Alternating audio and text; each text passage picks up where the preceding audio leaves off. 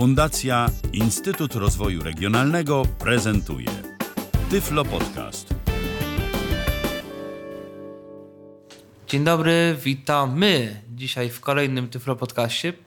Ja zazwyczaj byłem tym, który mówi o różnych rzeczach i opowiada, ewentualnie mnie się pytają, a dzisiaj ja się będę pytał kogoś. Razem ze mną jest Agata Białobrzeska. Dzień dobry, Agato. Dzień dobry, Tomaszu, sobie... dzień dobry, słuchacze. Tak jest. Dzisiaj sobie porozmawiamy z Agatą o no takiej działalności, myślę, nieczęsto spotykanej wśród osób niewidomych, ale jak się okazuje możliwej, to znaczy wyrabianiu biżuterii przez osobę niewidomą. I może tak na taki dobry początek, skąd pomysł na, na, na biżuterię, skąd pomysł na to, że możesz robić coś takiego, skąd to się w ogóle wzięło? No ja zawsze, odkąd pamiętam, odkąd byłam dzieckiem pięcio czy sześcioletnim, zawsze chciałam mieć korale. Zresztą pokażcie mi dziewczynkę, która nie chciałaby mieć korali albo o tym nie marzy.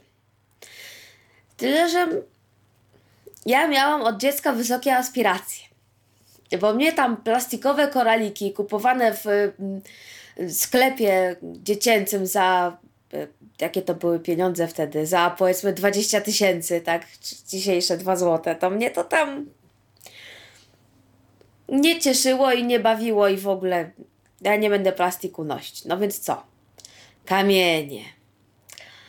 Oj, zawsze jak czytałam o ametystach, agatach, w onyksach, obsydianach, innych y, lapis lazuli.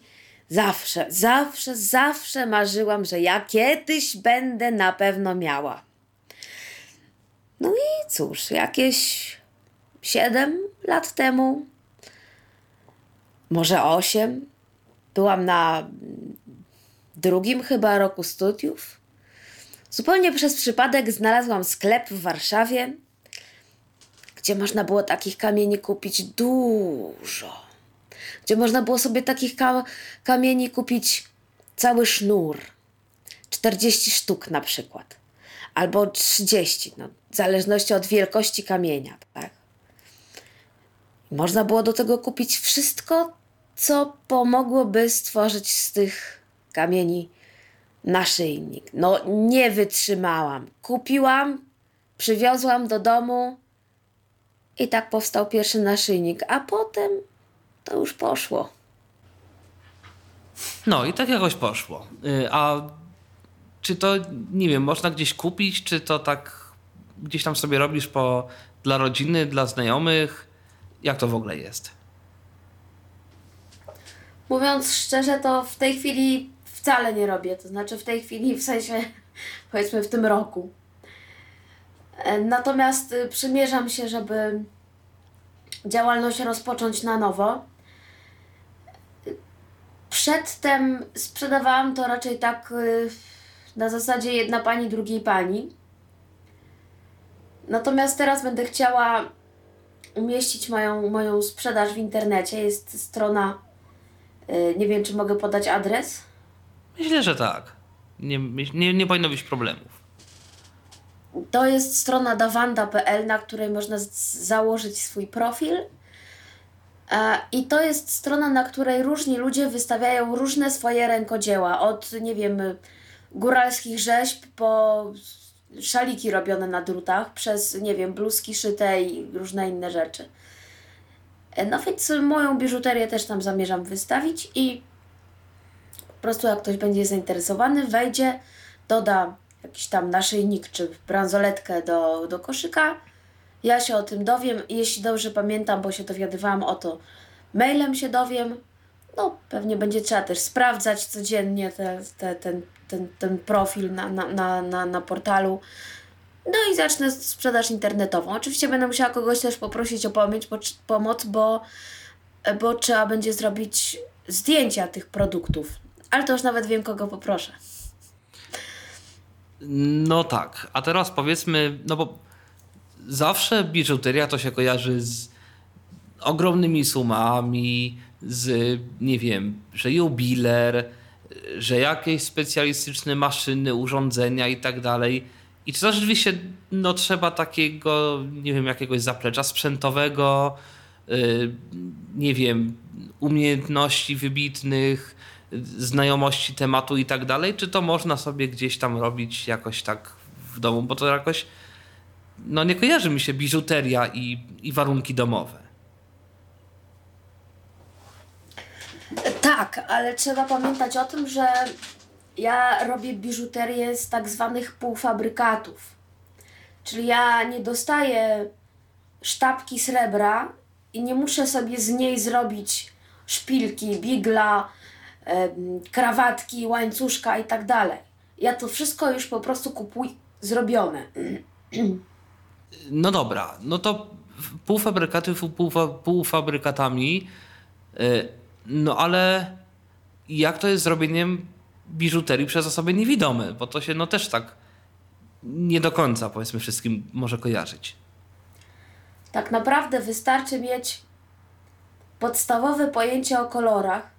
Oczywiście wiadomo, że my niewidomi nie, nie widząc kolorów, nie możemy stwierdzić na podstawie tego, co widzimy, czy to do siebie pasuje, czy nie.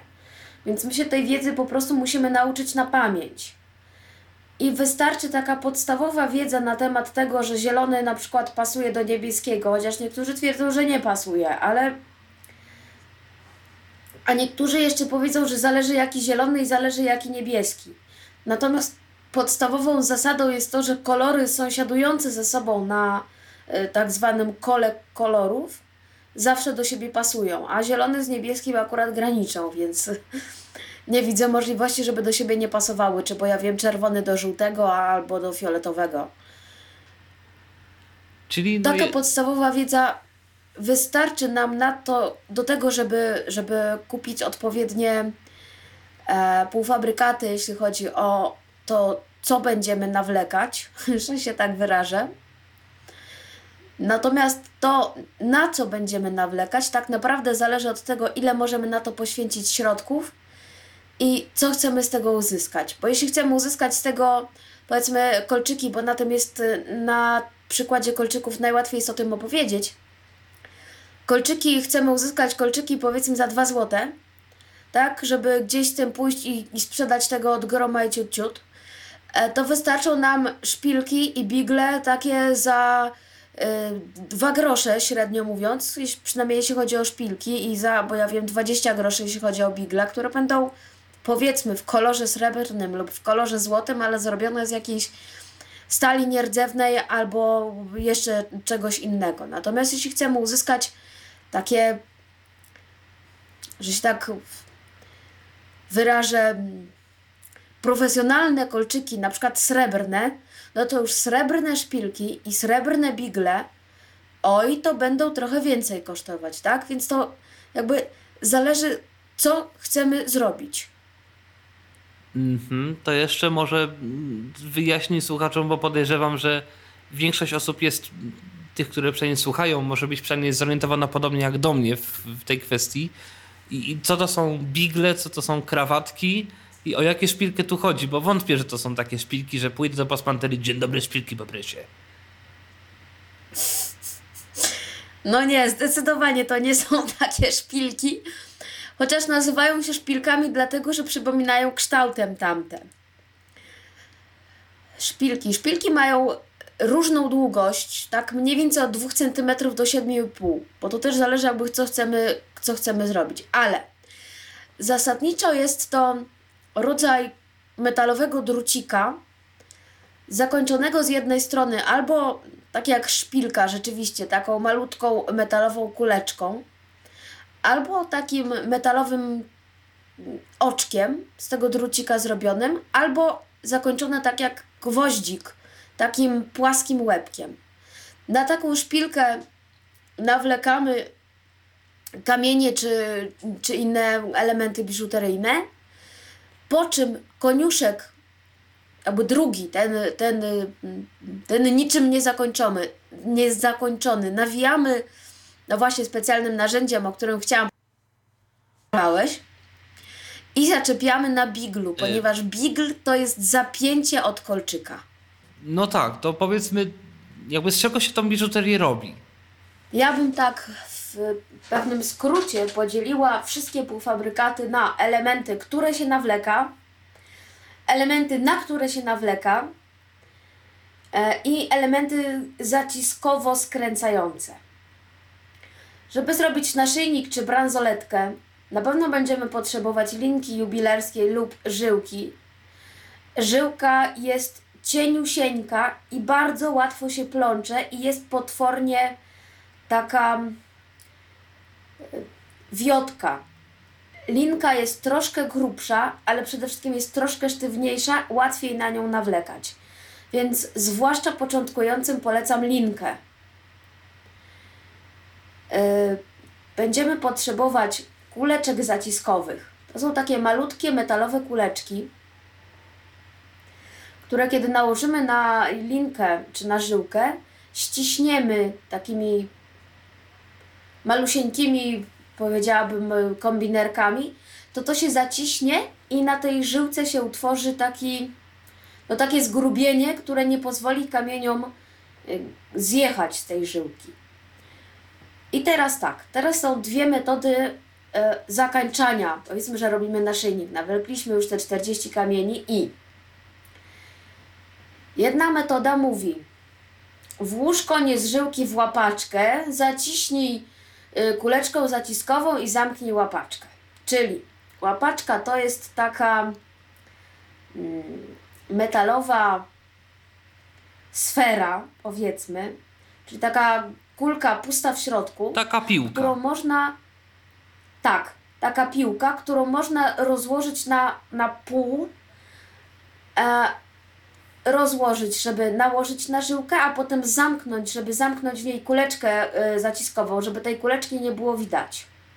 I łapaczka posiada na samej górze e, rodzaj uszka, przez które możemy przewlec kółeczko i karabinczyk lub kółeczko, jeśli zależy jakby z której strony to zamykamy, ponieważ karabinczyk to jest to urządzenie, które, które posiada taką ruchomą część pozwalającą otworzyć jakby pętelkę i zamknąć pętelkę. Natomiast kółeczko no to jest to, co wkładamy w tę pętelkę, żeby nam naszyjnik z szyi nie spadł.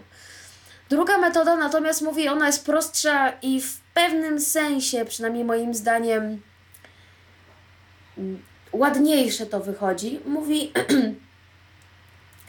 jak już nawlokłeś wszystkie kamienie, to sobie jeszcze przewlecz żyłkę przez y, kółeczko, włóż, y, nie, inaczej, nałóż kuleczkę zaciskową, nałóż y, kółeczko, potem koniec, sam koniec żyłki jeszcze raz przez kuleczkę zaciskową przeciśnij, żeby Ci powstała taka pętelka i teraz zaciśnij, zaciśnij kuleczkę na tej podwójnej żyłce. I to sobie wtedy wisi po prostu na tej żyłce. A z drugiej strony zaciskamy wtedy owo kółeczko i karabinczyk. Kółeczko, właśnie. Kółeczka są również zwane ogniwkami. Można je spotkać jako podwójne i jako pojedyncze. Względnie jako zamknięte i otwarte, bo w różnych sklepach to się różnie nazywa. Jeśli kupimy kółeczko podwójne, względnie zamknięte, to kupimy mniej więcej coś takiego jak kółeczko do kluczy, tylko że o średnicy powiedzmy pół centymetra albo 6 mm. Takie zwinięte podwójnie jakby kawałeczek sprężynki. Natomiast jeśli kupimy y, kółeczko otwarte bądź pojedyncze, kupimy kółeczko z drucika, które będzie zwinięte w rzeczywiście tylko końce tego drucika tworzącego kółeczko będą tak lekko na siebie nachodzić. I w tym momencie y, chodzi o to, żeby je tak ścisnąć, żeby one y, ułożyły się obok siebie. To czasem można spotkać w różnych rozwiązaniach, zarówno biżuteryjnych, jak i pojawiłem przy na przykład torebkach damskich. Y, te kółka, które przytrzymują pasek przy torebce, bardzo często są właśnie tego typu Mm, kółkami, tylko że dużo, dużo większymi. No więc mamy już szpilki omówione, bigle, kuleczki zaciskowe, kółeczka i karabinczyki. Oczywiście Zamiast karabinczyków można kupić tak zwane federinki. Ja ich nie polecam, bo one się dosyć szybko psują. Więc nawet nie będę o nich mówić. Zostały nam jeszcze, a i o, o łapaczkach mówiłam, więc zostały nam jeszcze krawatki. Co to są krawatki? Krawatki to są takie ładne zakończenia, które będą nam potrzebne w momencie, kiedy będziemy robić zawieszkę na, na łańcuszek. Bierzemy szpilkę, bo szpilki się też przydają właśnie przy zawieszkach. Nakładamy na tę szpilkę co chcemy, kamień czy, czy, czy muszelkę na przykład, czy, czy tam, nie wiem, szkło weneckie, jakoś tam ukształtowane. Robimy śliczne, zakręcone oczko innym narzędziem i zaczepiamy właśnie o krawatkę. Krawatka zazwyczaj ma formę takiego takiej pętelki, pod którą znajduje się druga mniejsza i w tę mniejszą właśnie zakładamy te, ten koniec szpilki, a przez tą większą będziemy przewlekać łańcuszek. Znaczy, jak rozumiem, to są te elementy, przez które, którymi się to wszystko nawleka. A jeżeli chodzi o te rzeczy, które się nawleka, to to też jest jakoś w formie półfabrykatów, czy to trzeba, nie wiem, sobie jakoś zrobić? Nie, to też można kupić w formie półfabrykatów. To znaczy, tak to się brzydko nazywa, bo moim zdaniem to bardzo brzydko brzmi. Półfabry półfabrykat, czyli co? To ty właściwie się nie narobiłeś przy tym naszyjniku, bo wszystko masz z półfabrykatów. Nieprawda. Do półfabrykatów, no właśnie, do nawlekania na pewno należy zaliczyć kamienie, perły, masę perłową, szkło weneckie, inne rodzaje szkła barwionego, różnego rodzaju y, szklane najczęściej y, te kryształki, różnego rodzaju koraliki, elementy ceramiczne, metalowe, plastikowe, których nie cierpię osobiście, druciane. Tego jest mnóstwo. Zasadniczo najczęściej dzielą to na kamienie, perły i masę perłową, bardzo często koral występuje osobno, nie znajduje się w kamieniach. Szkło weneckie, szkło barwione, kryształki i 1500 rodzajów koralików. Ale czy takie, czy inaczej, czy te wszystkie elementy trzeba jakoś potem w jakimś sensie przygotować, nie wiem, przedziurawić, y, jakoś, nie wiem, czymś coś zrobić, czy to już jest, że się tak wyrażę, jakby na ile to jest gotowe, a na ile jakby trzeba przy tym swojej pracy do tego włożyć. Ja nie mówię o same nawlekanie, tylko o przygotowywaniu jakby tych, tych wszystkich kamieni, tego szkła, tego wszystkiego. Rozumiem. Nie, to się już kupuje z y, porobionymi dziurkami. Zawsze w opisach jest podany kształt, wielkość i średnica otworu. Średnica jest podawana dlatego, że linki jubilerskie również mają różną grubość i tak średnio fajnie by wyglądało, gdybyśmy kupili e, linkę jubilerską grubości 38 mm i na to nawlekli coś o otworze 2,5 mm na przykład, tak? No śmiesznie by to wyglądało, bo po prostu dziurka byłaby w, w kamieniu czy w jakimś innym koraliku tam ile? Prawie 6 razy większa, tak? Ale ty mówisz, że to Dlatego są... zawsze podają średnicę otworu. Bo ty mówisz, że to są właśnie wielkości rzędu jakichś tam setnych y, milimetra. To i nie wiem, to y, jak to jest łatwo jakby palcami, no bo ja roz, jak się domyślam, to nie jest jakoś łatwo jakoś przy pomocy tylko palców wyczuć tego typu otwór jeszcze na żyłce, która jest, która się plącze, która jest cieniutka i jakoś to wszystko nawlec. Czy masz jakieś, nie wiem, sposoby, żeby jakoś to sobie ułatwić, czy po prostu no, no trzeba się nauczyć już? Dlatego nie polecam żyłki. I dlatego cały czas mówię o linkach jubilerskich, które mają w środku drucik. A drucik, jak wiadomo, nawet jeśli będzie miał pół milimetra grubości, to mimo wszystko będzie w miarę sztywny i będzie nie można trafić w tę dziurkę. Dziurki są na różnych materiałach w, różny sposób ym, wyczuwalne. Nie polecam niewidomym, absolutnie nie polecam lawy wulkanicznej. Ona ponoć pięknie wygląda. Jest szaro-brązowo-czarna, ale ma na sobie miliardy pęknięć, które bardzo łatwo pomylić z dziurką. Nie polecam, kiedyś robiłam z tego naszyjnik i powiedziałam, że nigdy więcej tego nie kupię, bo to była po prostu katorżnicza praca. Natomiast w sytuacji, kiedy miałam, mamy do czynienia z jakimś oszlifowanym kamieniem, niech to będzie na ten przykład opal, przypuśćmy, że jest to kulka, to po prostu obracam ją w palcach tak długo, aż wyczuję pod palcem otwór, bo to po prostu czuć. Nie umiem tego inaczej wytłumaczyć. Czuć to mm, troszeczkę tak, jakby na tym kamieniu, w tym miejscu była jakaś kropeczka. Mhm.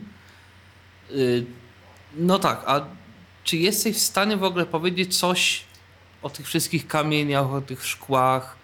Y, no bo jak się domyślam, kiedy co użyć, to już jest kwestia, jak rozumiem, jakiejś, jakiejś kreatywności, ale czy są jakieś powiedzmy ogólne zasady, ogólne y, nie wiem, no coś takiego, z czego można zacząć. No bo jak rozumiem, tych wszystkich y, elementów do, do robienia jest pewnie multum, bo przecież jak się pójdzie do, do sklepu czy, czy gdzieś, tu się widzi taki kamień, inny kamień, coś tam jeszcze z tym, z tamtym, y, jakąś tam biżuterię. Czy, no, jest coś, o czym jakby trzeba wiedzieć, zawsze i wszędzie.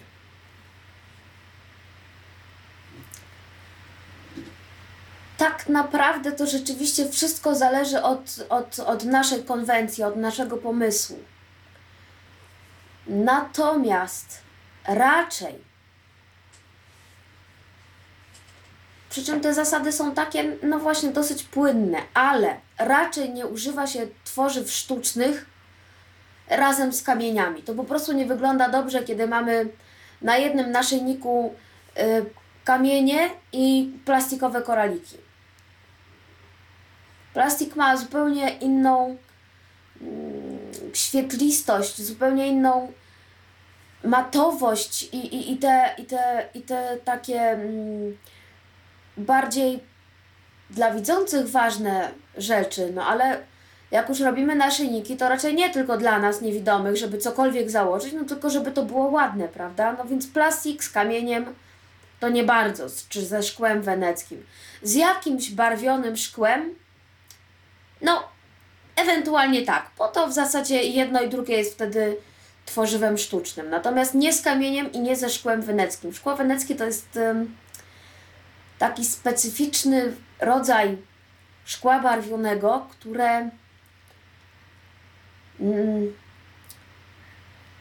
powiem tak, jak zrobią, wiszą, wiszą obok siebie naszyjnik z opala naszyjnik ze szkła weneckiego w kolorze opala i naszyjnik ze szkła barwionego w kolorze opala, to szkło weneckie od opala będzie bardzo trudno rozróżnić. Szkło barwione bez problemu. Ono ma po prostu inną strukturę. Bo mówisz o tych wszystkich y, narzędziach, o tych różnych biglach, krawatkach, y, o tym wszystkim. Jak jakby łatwo jest się tego nauczyć? To znaczy, że to trzeba, nie wiem, lat pracy, studiów, nauki? Powiem tak, to trudne nie jest, ale żeby to robić, no umówmy się, trzeba mieć jakiś talent techniczny, tak to ujmijmy. Kiedyś, kiedyś w szkołach były tak zwane zajęcia praktyczno-techniczne. Dzisiaj chyba tego nie ma, no ale chyba coś w zamian też jest. No i jeśli ktoś miał dryk do tych różnych y, y, serwetek, poduszek i innych makra w przypadku dziewczyn, a w przypadku chłopaków to tam nawet nie wiem dokładnie co wyście tam robili, to ty Tomaszu możesz się bardziej wypowiedzieć. No teoretycznie tak. No ale pewnie jakieś zbijanie deseczek czy skręcanie śrubeczek, no coś tam takiego. To się nauczy bez problemu, nawet nie będzie musiał czytać. Zobaczy jak to wygląda i od razu będzie wiedział do czego to służy. Natomiast ktoś, kto nie ma do tego dryku, to nie wiem, czy jest sens, żeby próbował. O tak powiem. Przepraszam za ostro postawioną sprawę, ale taka jest prawda. Czy innymi słowy, po prostu no dobrze by było, gdyby miało się jakieś tam te tak zwane zdolności manualne. Tak. Tak, dokładnie tak. A jakieś takie trudności, które mogą być po prostu dla osób niewidomych? No bo okej, okay, no jak rozumiem kolorystyka, no to jest jakby to jest jakby jasne, natomiast co można, czego nie można, co jest trudne. Jest rzecz, której nigdy nie próbowałam, właśnie dlatego, że się tego straszliwie boję. Aczkolwiek, czy to rzeczywiście jest takie niedostępne dla niewidomych, to nie powiem, bo to teoretycznie nie brzmi trudno. Otóż, kiedy się robi tak zwane kolczyki wkręty, czyli na takim sztywcie, względnie kiedy się robi broszki i taki sztyft, bądź taką, takie zapięcie broszki trzeba przykleić do kamienia, no właśnie, trzeba je przykleić. Potem trzeba, czyli trzeba nakropić tego kleju, przyłożyć ten element, chwilę potrzymać. Potem to trzeba w odpowiedniej temperaturze mm, zapiekać w piekarniku przez określony czas. Nie mówię, że to jest niemożliwe, ale na pewno jest trudniejsze niż samo nawlekanie. Poza tym nie wiem, jak to wygląda w domu widzących, ale przypuszczam, że jak sobie nakupią jakichś różnych kamieni, E, po pierwsze, te kamienie przychodzą podpisane do delikwenta w paczce, więc on je sobie może po prostu porozkładać jakkolwiek, bo sobie bierze karteczkę, aha, to są agaty, dobra. My musimy to sobie jakoś zrobić inaczej. Jak? Na stronach właśnie, gdzie można kupić te wszystkie cudowności, można również kupić coś takiego jak organizery. To są takie skrzynki, najczęściej plastikowe, które mają w środku odpowiednią ilość przegródek. Ta ilość przegródek jest różna. Mogą mieć 12, a mogą mieć 120. Y, Nie żartuję. Są nawet takie, które są wielopoziomowe. W każdej takiej przegródce można wtedy trzymać inne kamienie i każdą przegródce na ściance tej przegródki można sobie podpisać braillem. Agaty, ametysty, opale i tak dalej. I to się naprawdę bardzo przydaje, bo ja potem oprócz kamieni się kupuje też tak zwane przekładki, czyli takie elementy, które się kładzie między kamieniami, żeby je jakoś od siebie rozsunąć, na przykład takie metalowe rureczki. I się na przykład kupi tych rureczek o różnej długości, to naprawdę uwierzcie mi, to się potem nie da palcami, a to, to jest dłuższa, ta jest krótsza i a to może jednak tę. Lepiej to sobie rozsypać do osobnych przegródek i podpisać krótkie rurki, długie rurki. Mało tego, to się przydaje jeszcze w innej sytuacji, dlatego że możemy przecież robić kolczyki, dajmy na to, złote i srebrne.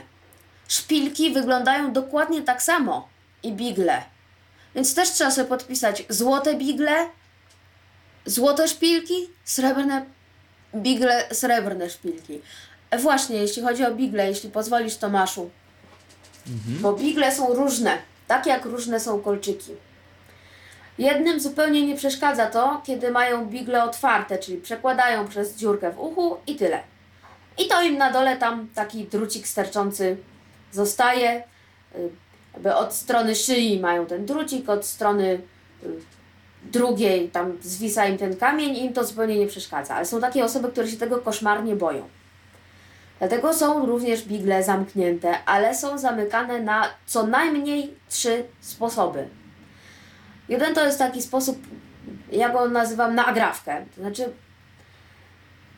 ten drucik, który zostaje nam od strony szyi, zakładamy za takie zagięte oczko w takiej poprzeczce i ono jest zamknięte. Ale są prześliczne bigle angielskie. One zazwyczaj są droższe ale są warte tych pieniędzy. W momencie, kiedy one są złożone, zamknięte, wyglądają po prostu jak taki metalowy owal, czy taka metalowa kropla.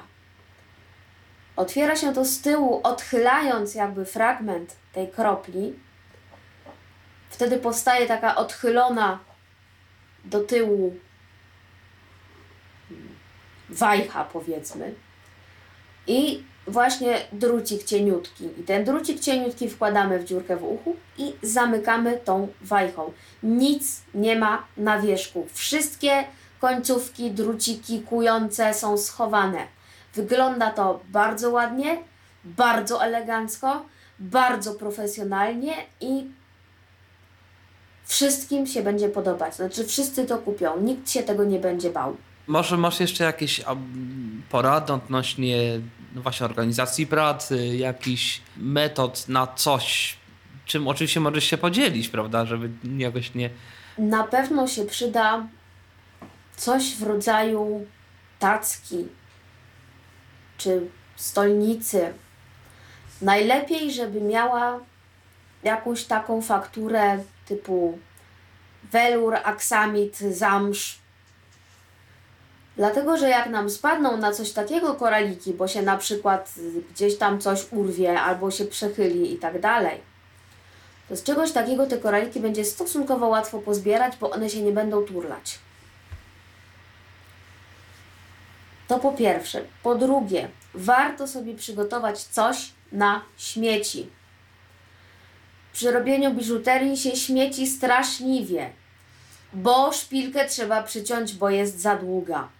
Bo końcówkę żyłki trzeba, czy tam linki jubilerskiej trzeba przyciąć, bo wystaje za łapaczki i drapie.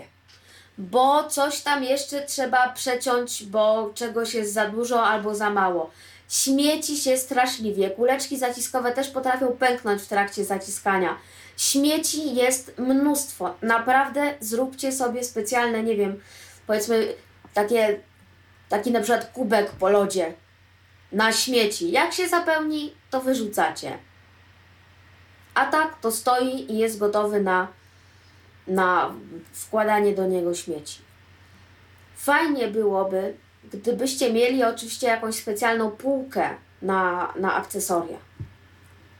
Fajnie byłoby też, gdyby ta tablica, y, taca, podstawka, jak nie będziemy ją zwać, miała takie przegródki. Fajnie bowiem jest trzymać na wierzchu linkę jubilerską, którą się kupuje w takich plastikowych, wielkich szpulach, znaczy wielkich, no powiedzmy dużych. I narzędzia mieć zawsze na tej, na tej podstawce, poukładane zawsze w tych samych miejscach. Uwierzcie mi, ja nie jestem zwolennikiem odkładaj zawsze w to samo miejsce. Ale narzędzia mieć warto zawsze w tym samym miejscu, dlatego że zawsze wiesz, że jak siągniesz tu, to masz dokładnie co, czego, to, czego w tej chwili potrzebujesz. E, no tak, a mm, jeszcze bym Cię tak chciał zapytać, na ile jest możliwość, że się, nie wiem, człowiek pobrudzi, czy się używa jakiejś chemii, e, nie wiem, czy coś może się zapylić, bo się, nie wiem, może używa jakiejś, nie wiem, szlifierek, wiertarek, nie wiem czego. Jakby, czy używa się jakichś takich rzeczy, które mogą spowodować jakieś tego typu problemy? Coś się może wylać, coś się może no właśnie nie wiem, zapylić, czy to właśnie są tego typu raczej śmieci, że tu się coś przytnie, tu coś pęknie i, i tyle. Nie, tam się nic nie szlifi, nic się niczym nie polewa. Są tylko niektóre kamienie. Mam nadzieję, że dasz mi wreszcie powiedzieć o moich ulubionych kamieniach. Na przykład wspomniana już przeze mnie wcześniej lawa wulkaniczna, które same z siebie po prostu brudzą palce. No taki mają charakter. Nie wiem, jak weźmiemy kawałek węgla kamiennego do ręki, to też potem będziemy mieć brudną rękę, prawda? Mhm. I to tyle, co może pobrudzić nam ręce. No i ewentualnie ten klej, jeśli, jeśli będziemy robić broszkę czy, a, czy kolczyk na sztywcie. Ale to potem, jeżeli ktoś będzie chciał mieć taki naszyjnik z takiej lawy wulkanicznej, to on też będzie brudził ten naszyjnik?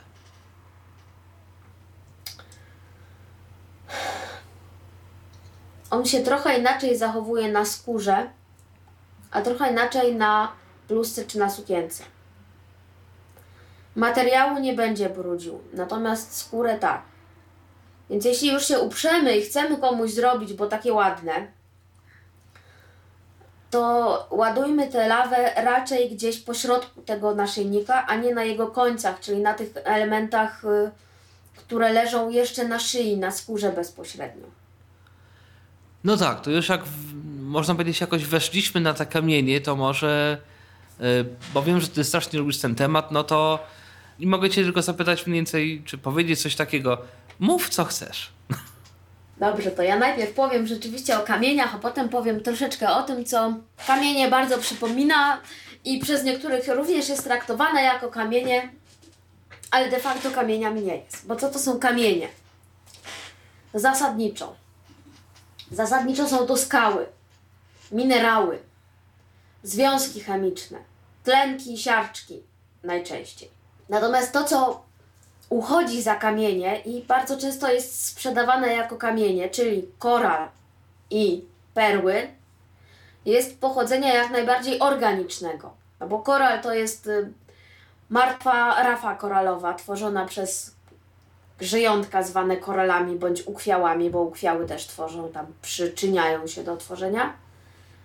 A perły są wytwarzane przez małże perłopławy. Tak samo zresztą jak masa perłowa, ale o perłach i koralach za chwileczkę. Kamienie. Kamienie te, których się używa do biżuterii, zasadniczo dzielimy na szlachetne i półszlachetne. Od razu powiem, na takich stronach z półfabrykatami szlachetnych kamieni nie znajdziemy. Szlachetne kamienie trafiają tylko i wyłącznie do pracowni jubilerskich. Diament, rubin, szafir, szmaragd. Z tych kamieni nie zrobimy naszyjnika w domu, tak o, nawlekając na linkę jubilerską. Za to możemy zrobić z agatów, ametystów, lapis lazuli, opal, malachit.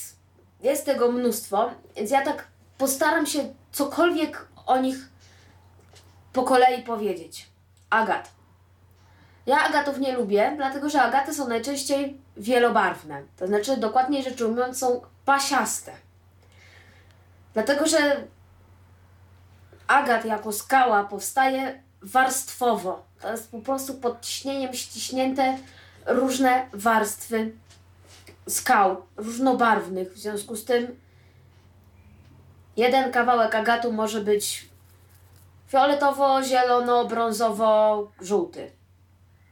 Ja czegoś takiego nie lubię, ale niektórzy lubią. Bardzo rzadko, bardzo rzadko można spotkać y, agaty jednobarwne, ale to jest naprawdę wielka rzadkość. I też nigdy nie będzie tak, że jeśli zamówimy sznur agatów, to na tym sznurze wszystkie będą identyczne. Nie ma na to najmniejszych szans. Będą obok siebie brązowe, żółte, zielone, fioletowe i jeszcze jakieś.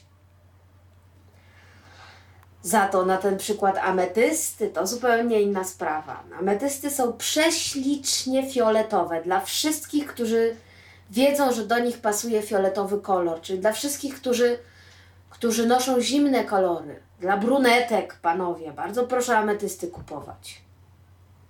Dla blondynek, w zasadzie może nawet bardziej dla blondynek. Tak, ametysty, jak najbardziej. Ametysty nie są drogie w dodatku, więc to jest fajne, że one nie są drogie. Lapis lazuli, moje kochanie. To jest bardzo jasno niebieski kamień. Taki w kolorze nieba. Błękitny kamień, śliczny też dla blondynek, aczkolwiek troszkę droższy niż ametysty. Mój ukochany malachit, zielony Ostatnio nie wiem dlaczego trudno dostępny. Najczęściej jak się spotykam na stronach internetowych z malachitem, to się potem okazuje, że to jest malachit syntetyczny. Niestety. Nie wiem, czy się pokończyły złoża, ale chyba nie, bo ja chodzę do sklepów z biżuterią, do jubilerów, to można kupić biżuterię z malachitem, ale no, dawno nie widziałam na stronach malachitu. Może się coś poprawiło. Jest piękny, zielony. Powiedziałabym, że podobny do szmaragdów, tyle że szmaragdy oprócz tego, że są zielone, to są jeszcze błyszczące, a malachity są matowe. Opal. No, opal to jest temat rzeka. Bo Opale zasadniczo są białe bądź białawe. Tyle, że tak naprawdę, w zależności od tego, do czego je założymy, do jakiej bluzki, do jakiej sukienki, w jakim świetle, one będą opalizować na różne kolory. Na niebieski, na zielonkawy, na y, taki turkusowaty. No to mają do siebie opale, że opalizują. No właśnie, jak już skoro powiedziałam turkusowaty, to trzeba by omówić turkusy. Turkusy, jak sama nazwa wskazuje, są koloru turkusowego, czyli taka mieszanka zieleni i niebieskiego. Ale uwaga! Często, nie tylko na stronach, ale również w sklepach z półfabrykatami, sprzedają jako turkusy farbowane chowlity. Chowlit to też jest kamień, też używany w biżuterii, tyle że sam z siebie jest taki taki przeciętny. Ale jak go się ubarwi na turkusowo, może z powodzeniem robić za, za turkus. Tyle, że w środku, jakby ktoś kiedyś spojrzał w dziurkę tego kamienia, to on tam w środku jest zupełnie innego koloru. I niestety ta barwa zewnętrzna w wyniku tarcia może się po jakimś czasie ścierać. To znaczy, ja nie mówię, że to będzie po trzech dniach noszenia, tak? Ale powiedzmy po trzech latach może się zacząć ścierać i wtedy spod pięknej turkusowej barwy będzie nam wychodzić chowlit. Także trzeba na to uważać. O jakim by tu jeszcze kamyczku ślicznym powiedzieć? Obsydian i onyks oczywiście, dla tych, którzy lubią czarny. Tyle, że onyks jest czarny jak noc, po prostu czarny. E, a obsydian jest czarny, ale po pierwsze czasem posiada na sobie jakieś różne plamki i łatki jaśniejsze, a po drugie ta czerń jest lekko błyszcząca. I może przy okazji od razu jeszcze powiem o tak zwanych kamieniach jubilerskich. I kamieniach syntetycznych, i kamieniach sztucznych. Kamienie sztuczne, podkreślam sztuczne, są jak nazwa wskazuje sztuczne. To znaczy albo ze szkła, albo z plastiku. Owszem, to wygląda jak malachit czy jak opal, ale to jest szkło albo plastik. Natomiast kamienie syntetyczne są identyczne z naturalnymi, tyle tylko, że nie powstawały przez milion lat pod skorupą ziemi, a powstawały przez y, miesiąc w laboratoriach. To znaczy, taki laborant bierze odpowiednie pierwiastki czy związki chemiczne, dodaje do tego odpowiedni katalizator, żeby się wytrąciły inne związki chemiczne, no i jest na przykład malachit, tlenek miedzi. Mhm. A takie te I kam- kamienie jubilerskie. Piękna rzecz. Trzeba mieć y, świadomość tego, że syntetyczna, to samo w ziemi się nie zrobiło, to człowiek robi, ale są trzy, prześliczne. Noc Kairu. Zasadniczo ciemny, prawie czarny, ale ma w sobie świecące punkciki, jak gwiazdy na niebie. Szmaragd Nilu, zielony i też ma w sobie takie świecące punkciki. I piasek pustyni. No właśnie, w kolorze takiego piasku i też w środku ma widać to jako takie jakby ziarenka piasku, jaśniejsze. Wyglądają prześlicznie. A to Agata tak opisujesz te wszystkie, mm, te wszystkie kamienie o tych kolorach i tak dalej, i tak dalej. Ja się w zasadzie powinienem pewnie to zapytać jakoś na początku, ale y, czy ty kiedyś widziałaś Tak, ja widziałam. Przy czym ja straciłam wzrok przed piątym rokiem życia, dlatego uznaje się mnie za osobę niewidomą od urodzenia, a nie za osobę ociemniałą. Ale czy te wszystkie, nie wiem, wspomnienia, które, które masz jakoś, m- myślisz, że ci jakoś mimo wszystko pomagają w, w kompozycji, w tym wszystkim, czy to raczej nie ma znaczenia i ty tak czy tak się musiałaś o tym wszystkim uczyć od zera poniekąd? Ja i tak, i tak musiałam się o tym uczyć od zera, przy czym mam nadzieję, że nie będzie mi to wzięte za jakieś chwalipięctwo. E, Posiadam specyficzną przypadłość mózgu, która się nazywa synestezją. I ona mi troszeczkę pomaga, jeśli chodzi o dobór kolorów i dobór czegokolwiek. Dlatego, że ja umiem, znaczy umiem. Nie jest kwestia umiejętności, tylko bardziej przypadłości. Mnie się kolory, pewne skojarzenia z tymi kolorami przekładają na litery, cyfry, faktury, kształty. Bardzo często w ten sposób właśnie dobieram do siebie kolory. Ale jakoś weryfikowałaś, że y, rzeczywiście ludzie mówią, że to jest o, Tak. to jest tak A już... drugim takim, y, no bo nie każdy ma synestezję, powiedzmy to sobie szczerze, ale drugim takim y, sposobem dosyć miarodajnym, naprawdę w, nie wiem, 95 przypadkach na 100 to się sprawdza. Warto po prostu dobierać tak, jak to przyroda robi. To znaczy, poczytać sobie o różnych kolorach kwiatów na przykład. Kwiaty, jak to kwiaty? Zazwyczaj jednak mają zielone łodygi i zielone liście. A same kwiaty żółte, niebieskie, czerwone, pomarańczowe, fioletowe. I te kolory będą do siebie po, po, popasować, tak? Zielony z fioletem, tak jak tak jak fiołki. Zielony z czerwonym, tak jak róże, albo tak jak maki. Z białym, jak, bo ja wiem, frezję z żółtym, jak y, złocienie albo rumianki i tak dalej, i tak dalej. Patrzeć na przyrodę. Koty. Koty chodzą, są czarne i mają zielone oczy. Czarny, zielony, pięknie. No tak, to nie wiem, będziemy się jakoś do końca zbliżać, chyba, takie mam wrażenie.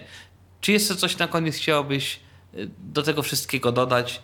Tak, bo jest jeszcze jedna rzecz, o której nie powiedziałam. Otóż kształty tych różnych kamieni, a poza tym nie omówiłam koralów i pereł, a w ogóle nie dotknęłam elementów ceramicznych. Aha.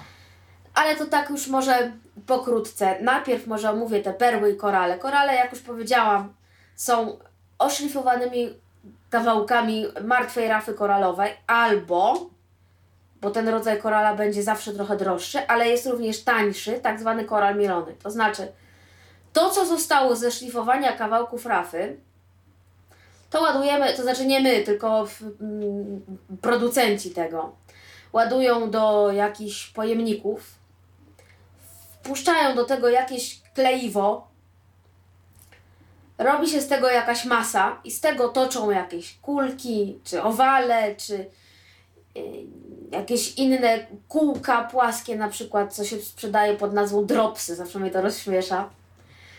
Robią w tym dziurki, to wysycha, jest koral. Niektórzy twierdzą, że jest nawet ładniejszy niż ten szlifowany. Na pewno ma fajną fakturkę, bo ma fakturkę trochę jak. Mm, jak taka.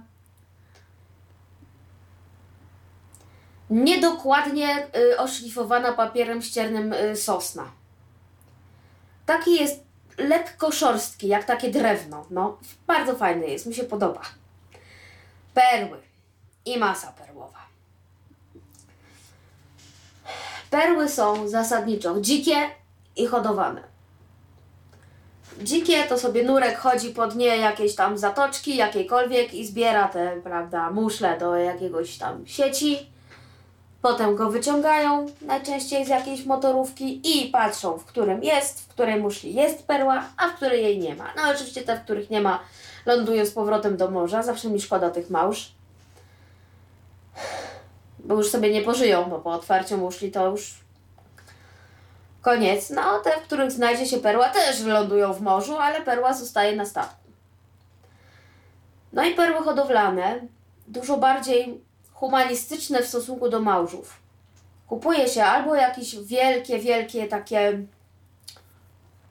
no może nie akwarium, no ale coś w tym rodzaju, albo z morza się po prostu wygradza jakiś określony obszar. Ta woda nie może być zbyt głęboka, bo małże jednak wolą taką ciepłą wodę, a żeby była ciepła, to musi, nie, nie może być głęboka.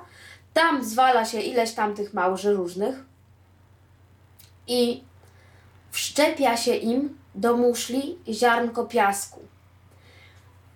To ziarnko piasku drażni małża, W związku z tym małż wydziela tę swoją perłową wydzielinę i otacza to ziarnko piasku. I tak powstają perły hodowlane. Są tak samo warte, tak samo piękne, tylko nie powstają przez śmierć iluś set bezsensownie zabijanych małży, a małże to też stworzenia Boże. No i na koniec masa perłowa. Jak już wyjmą takiego małża, nawet jeśli nie miał perły w środku, to ma muszlę. I ze środka muszli wyskrobują specjalnymi narzędziami y, to, co ściany muszli od środka tworzy. I to jest właśnie masa perłowa. I masa perłowa jest o tyle fajna, że no, perły są zawsze okrągłe, ewentualnie owalne, takie mniej więcej. Natomiast z masy perłowej można zrobić wszystko. Kuleczki, kosteczki, y, listeczki, łezki, wszystko. A tych kształtów jest naprawdę mnogo. Od podstawowych typu kwadraciki, prostokąty, kółeczka, kuleczki, kosteczki, takie sześcianiki. Przez takie sześcianiki mm, skręcone i kółeczka, ale nawlekane jakby pod kątem prostym, bo jedne się nawleka przez środek, a inne się nawleka jakby wzdłuż źreni, y, źreni, źrenicy, nie źrenicy, tylko średnicy. Natomiast pewną formą, powiedzmy, kamieni, mm, tego się nie da określić jako jakiś konkretny kształt, przed którą przestrzegam, dlatego że się z tym potwornie człowiek męczy, jest tak zwana sieczka. Jest sieczka duża i sieczka mała. Jeszcze ta sieczka duża ujdzie, ale sieczka mała naprawdę odradzam. Cóż to jest ta sieczka? Otóż ta sieczka to są kamyczki różnej wielkości zasadniczo, różnych kształtów, zasadniczo nieokreślonych. To są po prostu lekko szlifowane, tak żeby były gładkie, jakieś kawałki, które im zostały od, od, od cięcia kamieni w jakieś ładne kształty. A to są różne, nie wiem, pseudo-trójkąciki, pseudo... To, tu coś jest długie, tu coś jest krótkie, tu coś jest płaskie, tu coś jest wypukłe różne, różne, różne. To może i fajnie wygląda, nie wiem, bo ja to tam nie lubię takiego czegoś. Ale dla nas, dla osób niewidomych, nawleka się to koszmarnie źle, dlatego że te dziurki wtedy wypadają w naprawdę różnych płaszczyznach, pionowo, poziomo i na skos. I nawleczenie jednego naszyjnika z czegoś takiego to zajmuje chyba godzinę czasu, więc po prostu nie warto. Natomiast też jest jedna rzecz, o której warto wiedzieć i pamiętać. Wszystkie kształty, które wymieniłam, są sprzedawane w różnych wielkościach. E, warto sobie to jakoś wyobrazić lub wręcz mm, poszukać jakichś wzorników. Jak wygląda na przykład kuleczka o średnicy 1 cm, jak wygląda kuleczka o średnicy pół centymetra, a jak wygląda kuleczka o średnicy 2 cm. A tak naprawdę to te kuleczki są sprzedawane od rozmiarów takich jak e, średnica 4 mm do 34 mm, co 2 mm. I one się naprawdę różnią od siebie. Tak samo kosteczki, czy łezki, czy, czy inne kółeczka to już teraz zrozumiem zasadność tych przegródek, co mają 100, tych, tych szufladek, co mają 120 przegródek, tych organizerów. No tak.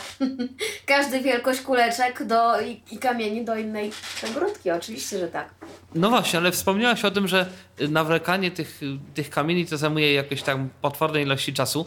Ile się taką biżuterię robi, tak pi razy oko?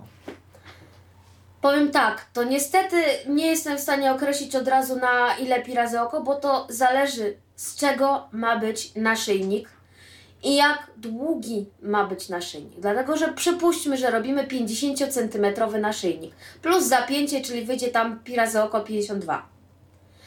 No, ale jak sobie weźmiemy kamienie, przypuśćmy owalne, które mają y, dziurkę wzdłuż tej dłuższej średnicy i ta dłuższa średnica powiedzmy wynosi 2,5 cm, no to łatwo podzielić, prawda? 50 cm dzielone 2,5 cm, tak? Czyli dzielone 5 drugich, 4 razy 2 piąte. Mamy 100 przez 5, 20 kamieni. No, nagle z 20 kamieni to jest 15 minut, plus wykończenie, 20 minut masz gotowy naszyjnik. Ale chcesz zrobić takiej samej długości, też 50 cm, z kuleczek o średnicy 6 mm, to będziesz się z tym babrał przez 40 minut. Ja kiedyś na przykład robiłam taki naszyjnik i z tym to się dosyć długo rzeczywiście. Robiłam z podwójnej e, linii, linki jubilerskiej i nawlekałam tak. Na podwójną kosteczkę i potem na jedną pojedynczą dwie kuleczki, mniejsze od tej kosteczki i na drugą pojedynczą też dwie kuleczki, po czym znowu na obie kosteczkę i tak dalej, i tak dalej. Wtedy mi się te kuleczki tak ładnie układały w taki, w taki rąbik i to bardzo ładnie wyglądało, ale z tym to się bawiłam naprawdę długo, bo po prostu jest dużo nawlekania. Im większy kamień, tym mniej przy nim zabawy. No taka prawda. Ale innymi słowy. No ale też trzeba pamiętać, że nie każdemu będzie taki wielki kamień pasował, tak? Niemniej innymi słowy, można w, powiedzmy jakąś ilość czasu w rodzaju nawet niech będzie godziny zrobić sobie jakiś, jakąś fajną rzecz, tak? Tak. Natomiast jeszcze chciałabym powiedzieć o narzędziach, bo w sumie dokładnie ich nie omówiłam. Narzędzia, które koniecznie trzeba mieć, to taka zaciskarka do właśnie kuleczek zaciskowych i tak dalej, i tak dalej. To ma kształt i formę takich bardzo malusich kombinerek, ale takich naprawdę bardzo malusich. E, drugie narzędzie służy do do robienia oczek czy pętelek na różnych drucikach, na przykład na szpilkach, kiedy je chcemy za, zaczepić na biglu. To ma, no powiedzmy, że działa na podobnej zasadzie co kombinerki, w sensie, że je się tak zaciska, ale mm, te końcówki ma w kształcie dwóch stożków i w związku z tym, w zależności jakby na, na jakiej wysokości złapiemy ten drucik, będzie mieć albo szersze to kółeczko, albo węższe. No i jest jeszcze trzecia rzecz, czyli najprościej rzecz ujmując, przecinak.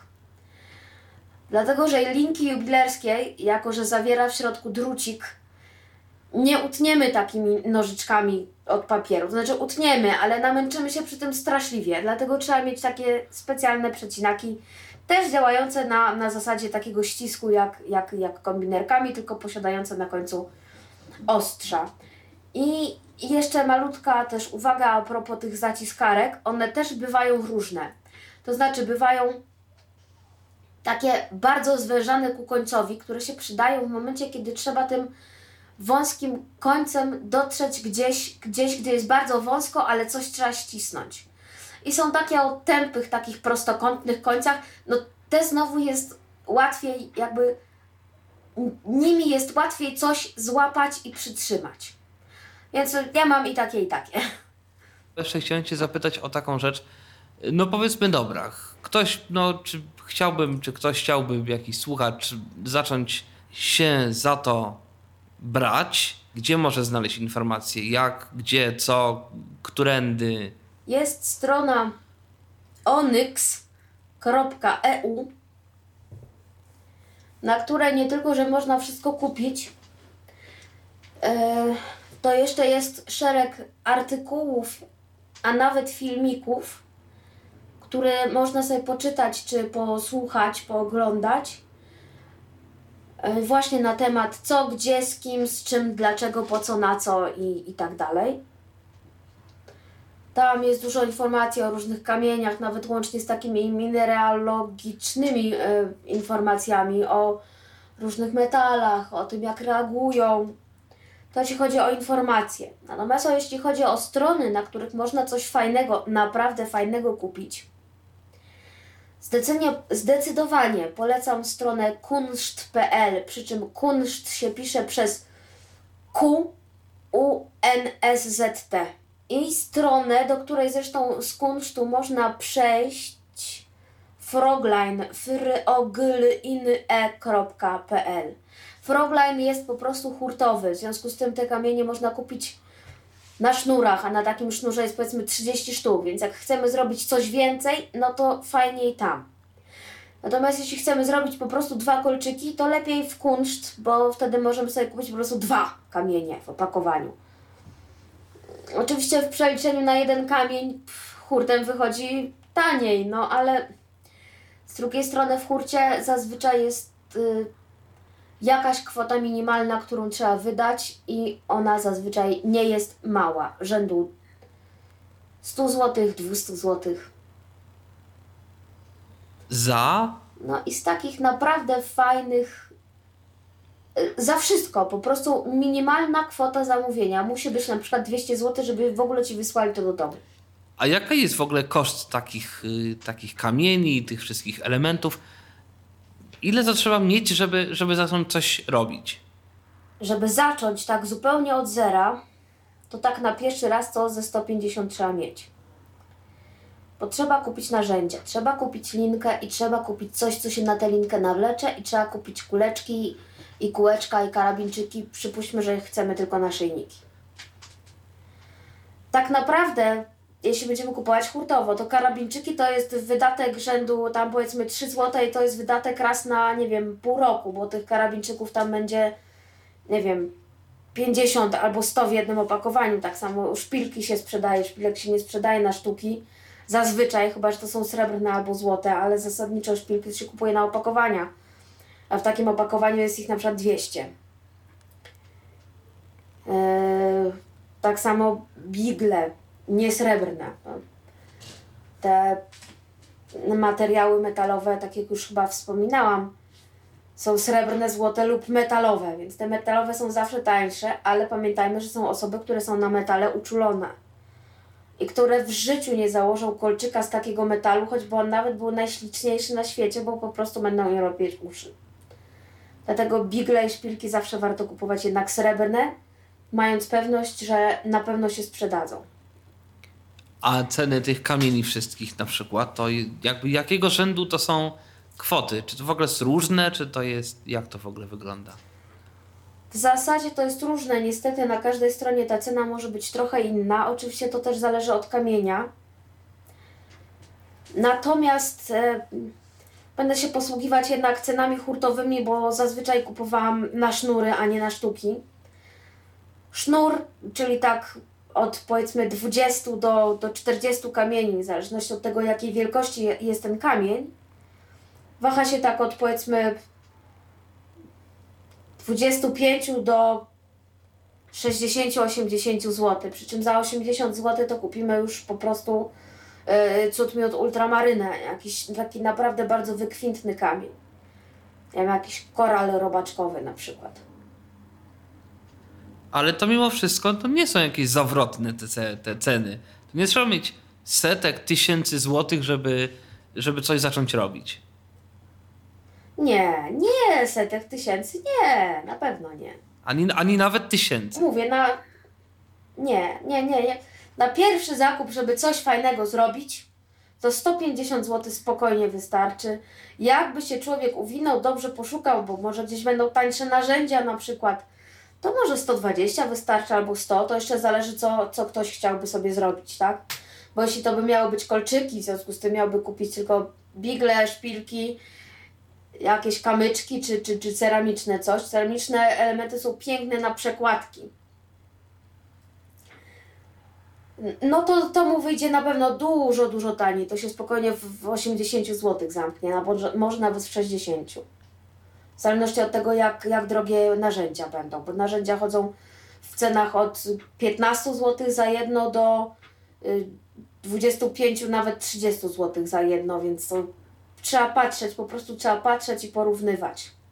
Kiedyś była fajna strona, niedroga, ale się niestety zamknęli. Strona się nazywała agatus.pl i tam było wszystko po pierwsze niedrogie, po drugie było tego dużo, ale z jakiegoś powodu musieli się zwinąć z działalnością i niestety już ich nie ma.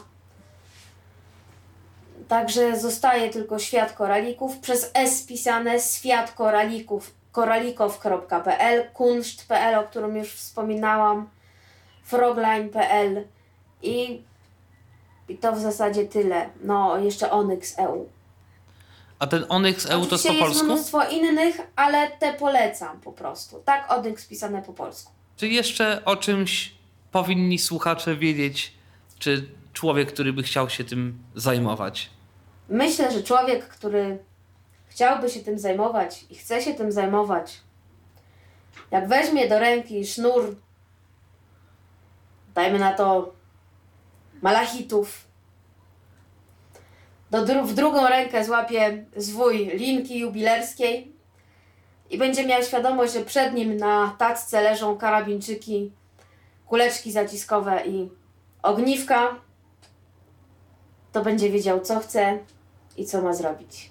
No i chyba tym optymistycznym akcentem możemy, myślę, zakończyć audycję. Yy, W ramach podsumowania myślę, że można powiedzieć, że osoba niewidoma yy, jest w stanie, jak widać, stworzyć biżuterię, którą, którą będzie można pokazać. Na to wychodzi. No nie będzie się czego wstydzić po prostu. Cóż, do następnej audycji w takim razie. Do następnej audycji. No to do usłyszenia w kolejnym odcinku Tyflo Podcastu. Przypomnę jeszcze raz, że przy Do mikrofonie był, e, był moim gościem dzisiaj była Agata Białobrzeska. Ja nazywam się Tomek Bilecki. No i jak się rzekło, do usłyszenia w kolejnym odcinku Tyflo Podcastu. Był to Tyflo Podcast. Pierwszy polski podcast dla niewidomych i słabowidzących. Program współfinansowany ze środków Państwowego Funduszu Rehabilitacji Osób Niepełnosprawnych.